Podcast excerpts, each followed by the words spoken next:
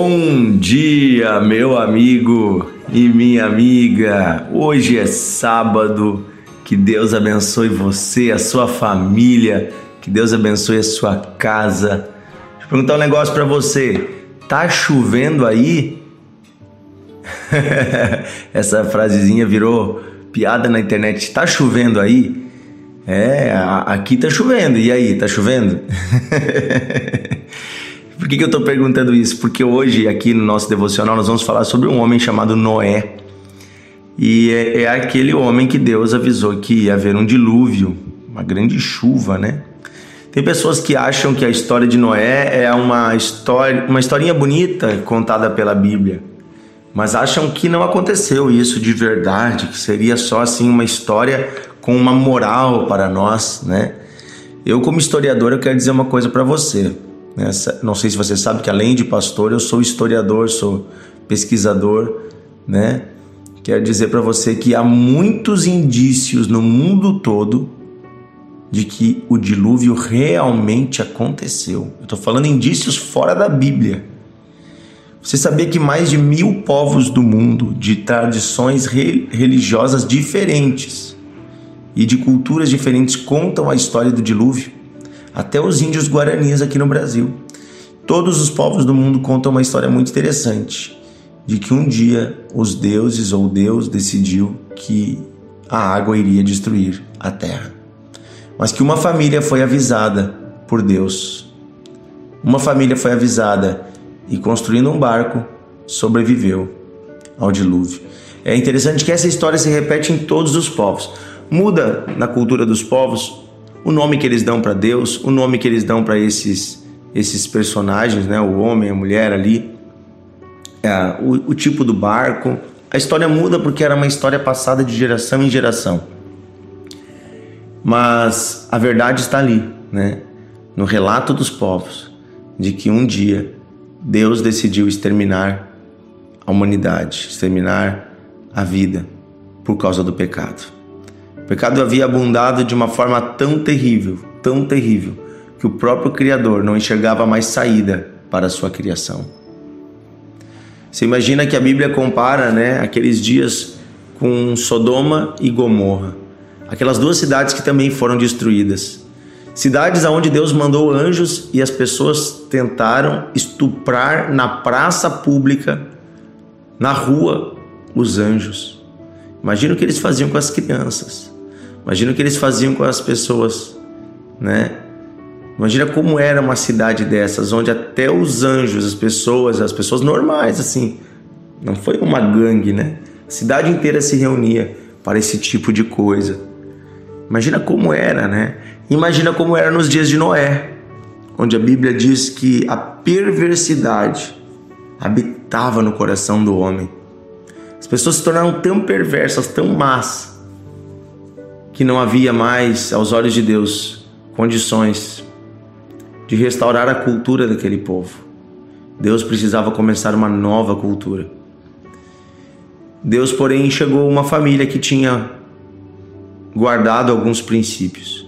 Uma família diferente. A família de Noé.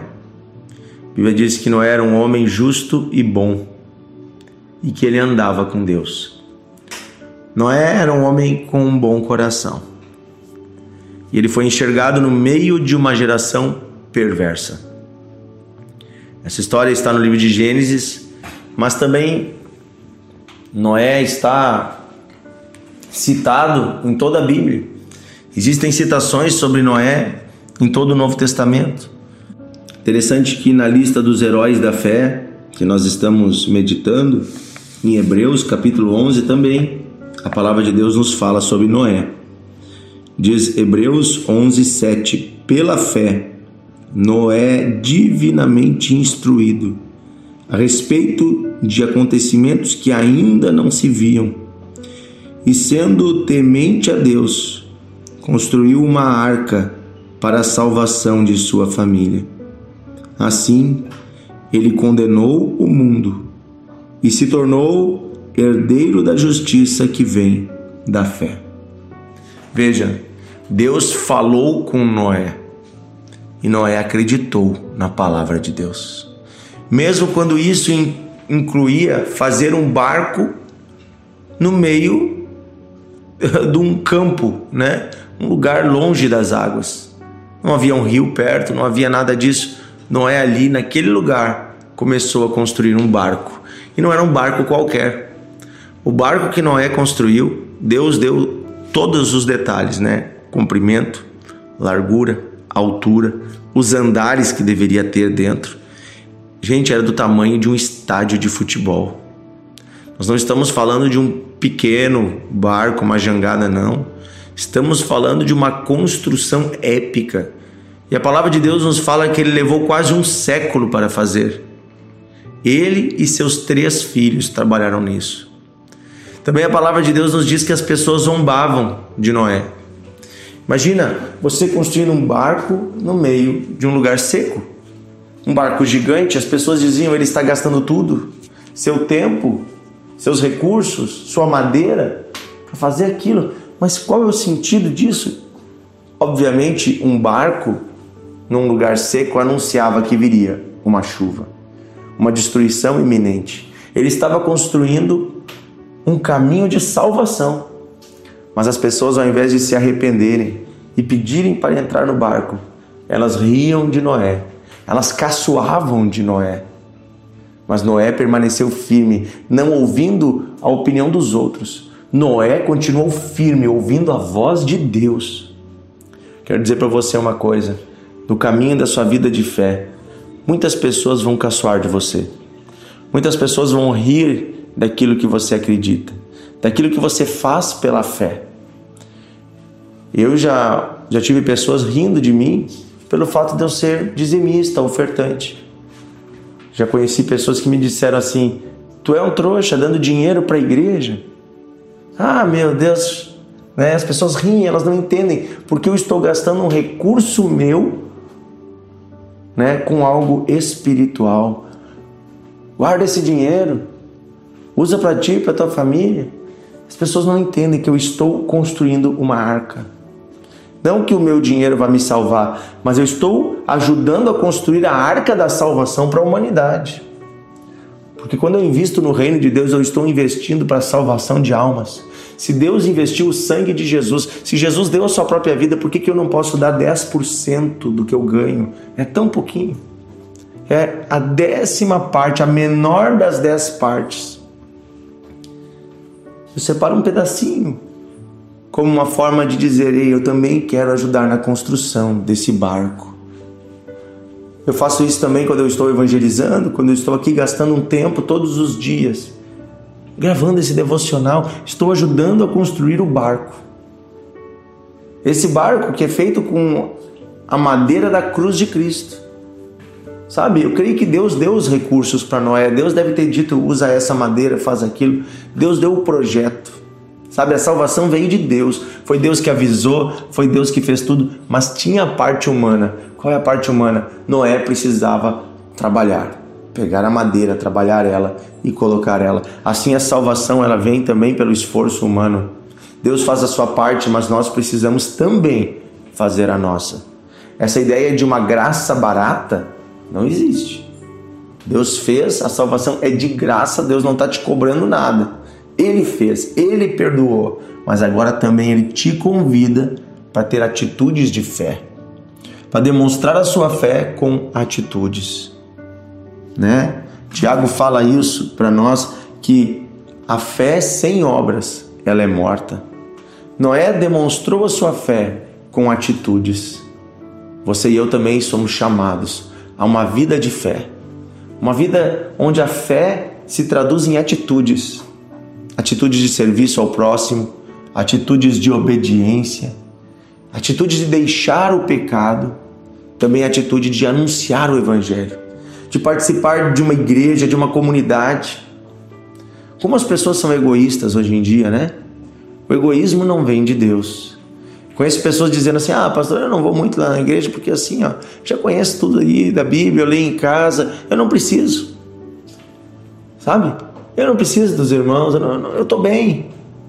Sabe, eu não preciso disso. Eu fico pensando, você, né, digamos que isso seja verdade. Digamos que em casa você leia a Bíblia, digamos que em casa você tenha comunhão com Deus, digamos que em casa você, né, esteja bem, você não precise. Digamos que seja verdade isso. E eu acredito que não é 100% verdade. Né? Porque eu acredito que tem coisas que Deus fala conosco apenas quando nós estamos em comunhão com os irmãos. Mas digamos que ainda isso seja verdade. Tem um aspecto que essa pessoa egoístamente não nota, que é o fato de que Deus quer que estejamos em comunhão não só para o nosso benefício, mas também para o benefício do outro. Você já pensou que talvez Deus quer que você vá à igreja, você seja igreja com seus irmãos, para que você abençoe os outros que estão ali? Para que você, fazendo amizade com alguém, possa ajudar essa pessoa a crescer na fé? Para que você, estando ali, possa estender a mão e ajudar um irmão? Sabe, as pessoas, quando estão bem, muitas vezes se afastam da igreja, param de ir aos cultos, vão uma vez por mês, uma vez por quinzena. Isso demonstra um coração egoísta, um coração que só pensa em si, mas não pensa no outro. Não pensa na obra de Deus, não pensa no barco que está sendo construído, porque o dilúvio, gente, o dilúvio veio e destruiu aquela geração. Só se salvou os animais e Noé e a sua família. Mas o dilúvio não se compara com o que há de vir. Nós estamos falando de um fogo eterno que vai consumir todos eternamente.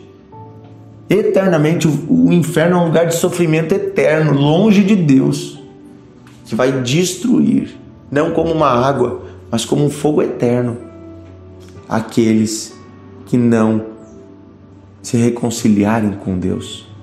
Nós estamos falando de algo sério, o dilúvio não é nada perto do que vai acontecer no dia do juízo, no dia do julgamento final. Como é que nós podemos ajudar a mais pessoas serem salvas hoje? Como é que nós podemos ajudar mais pessoas a conhecerem a Deus hoje? Nos integrando com a igreja, fazendo bem, fazendo a diferença. Aqui em Novo Hamburgo, por exemplo, na nossa cidade hoje, nós vamos para a rua. Nesse sábado, a igreja na nossa comunidade, vai para a rua. Nós vamos fazer um evento na pista de eventos às uma e meia da tarde. Vamos começar, vamos até às seis e meia, servindo a comunidade, ajudando as famílias, conversando com as pessoas, orando com as pessoas, louvando a Deus. Vamos fazer um evento bonito chamado Peregrino. Nesse evento também nós vamos fazer um culto às cinco e meia da tarde na pista de eventos. Então, a igreja vai para a rua servir a comunidade, vamos levar alimento para as pessoas, vamos levar ali corte de cabelo gratuito, vamos ter advogado atendendo de graça, nutricionista, sabe? É a igreja servindo, cada um fazendo o que pode. Qual o objetivo disso? Mostrar que a gente é bom? Não. Mostrar o caminho do barco da salvação. Dizer para as pessoas: ei, tá vindo um dilúvio aí. Você não vai viver para sempre. Precisamos lembrar da eternidade. Precisamos lembrar que há um Deus que criou um caminho de salvação para nós. Amém? Que tal eu e você nos integrarmos ao plano de Deus? Que tal eu e você ajudarmos a construir a arca da salvação? Começando pela nossa salvação e da nossa família, mas se estendendo para outras pessoas. Amém? Oremos. Querido Deus e Pai, neste sábado pedimos a tua graça mais abundante ainda sobre a nossa vida. Perdoa-nos, Senhor, por todas as vezes que nós não somos perseverantes em te servir, em fazer a tua obra. Perdoa-nos, Senhor, por todas as vezes que nós titubeamos, que nós olhamos com olhar humano, que julgamos com olhar humano. Perdoa-nos, Senhor, por todas as vezes que deixamos o nosso coração olhar para coisas do mundo e se apaixonar tanto por coisas dessa terra e não investimos tempo e energia naquilo que são os teus planos. Queremos ter um coração obediente como o coração de Noé e, um, e mãos dedicadas, pés dedicados para anunciar o teu evangelho, para a salvação da nossa família. Queremos, Senhor, nos envolver na tua obra. Queremos fazer o que é certo, o que é bom, Senhor, aos teus olhos. Dá-nos, Senhor, um coração como o coração de Noé, que ouvindo a tua voz, Senhor, obedeceu. Queremos também obedecer, Senhor. Queremos também, Senhor, fazer a diferença no meio de uma geração cruel, de um mundo egoísta, Queremos ser aqueles que não olham apenas para o presente, mas olham para o futuro que o Senhor prometeu. Abençoa essa família, abençoa este homem, esta mulher, Senhor. Enche os nossos corações com a tua verdade, com a tua palavra, com a tua presença, Senhor. Enche-nos da vida eterna que vem de ti. Pedimos isso, Pai, em nome de Jesus. Amém e amém. Que Deus abençoe você, meu amigo e minha amiga. Estaremos juntos amanhã no devocional.